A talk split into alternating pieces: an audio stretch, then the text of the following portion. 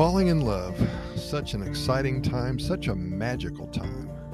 Finding a perfect match, feeling the chemistry, and discovering what is special about that total stranger who hopefully will be the one now. As you know, in April, we started asking many of our readers and listeners to send in their personal love stories to us so we'd be able to share them with all of you. And we've collected close to 100 love stories now, and in the next couple weeks or so, we want to review them for you. We're going to highlight two or three little gems for you every day, ones that we have published earlier, but we want to make sure that you heard them because they're so positive and they're so exciting, and you just feel good when you read a love story. Before we do that, here's a few quotes about love, finding love, and being in love, just to get you primed and ready. And this is from Nicholas Sparks, whoever the heck he is. She wasn't exactly sure when it happened, or even when it started.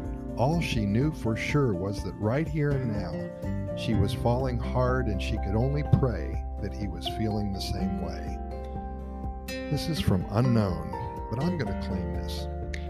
Falling in love was never in my plan until one day I just realized that I love this person so very much. Simple and to the point.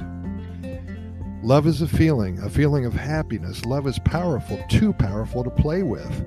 This feeling is strange and hard to describe, but when you fall in love, you will know it inside. Mignon McLaughlin. A successful marriage requires falling in love many times, always with the same person. Ain't that the truth? Maya Angelou. First best is falling in love. The second best is being in love. Least best is falling out of love. But any of it is better than never having been in love. T. Tolis. To love is nothing, to be loved is something, but to love and be loved, that is everything you need in life. Unknown. I'm not just falling in love with you, I'm falling into you. You're an ocean, and I'm falling in, drowning in the depths of who you are. Mm. And here's a couple of cute little tales that began with two souls meeting in Costa Rica. Luke sent this in about a month ago and wanted us to share his story with all of you. Anita and Luke from Seattle. Luke says a group of us from work took a trip together to Arenal about eight years ago. Well, I fell in love with this country, and then I fell in love with with uh, Anita. We work remotely for the same company now and live in the La Fortuna area. Arenal is front and center in our lives. We see it every day, shares Luke. Each and every day are filled with happiness and inspiration. They told us that living in a country such as Costa Rica gives us both an opportunity to become one with our surroundings. That's beautiful. Now, they both have explored the entire area of Arenal and they're now working on a blog that will share their experiences with the world. They mentioned that there is nothing better than finding a soulmate who has the same dreams and goals as you. This is what life's all about, I guess. And the key to their happiness is that they never listen to world news. They only know what's going on within the borders of Costa Rica. Not a bad road to follow. We're so happy for both of them. Dante and Valentina. This is another little love story. Surf's up. That's the signal to start pounding those waves, hanging 10 and taking advantage of all that the beaches of Costa Rica have to offer all of those who love it so very much. Dominical is the location for many surfing tournaments. People from all over the world come and have the time of their lives. Dante from Southern California was here about 10 years ago.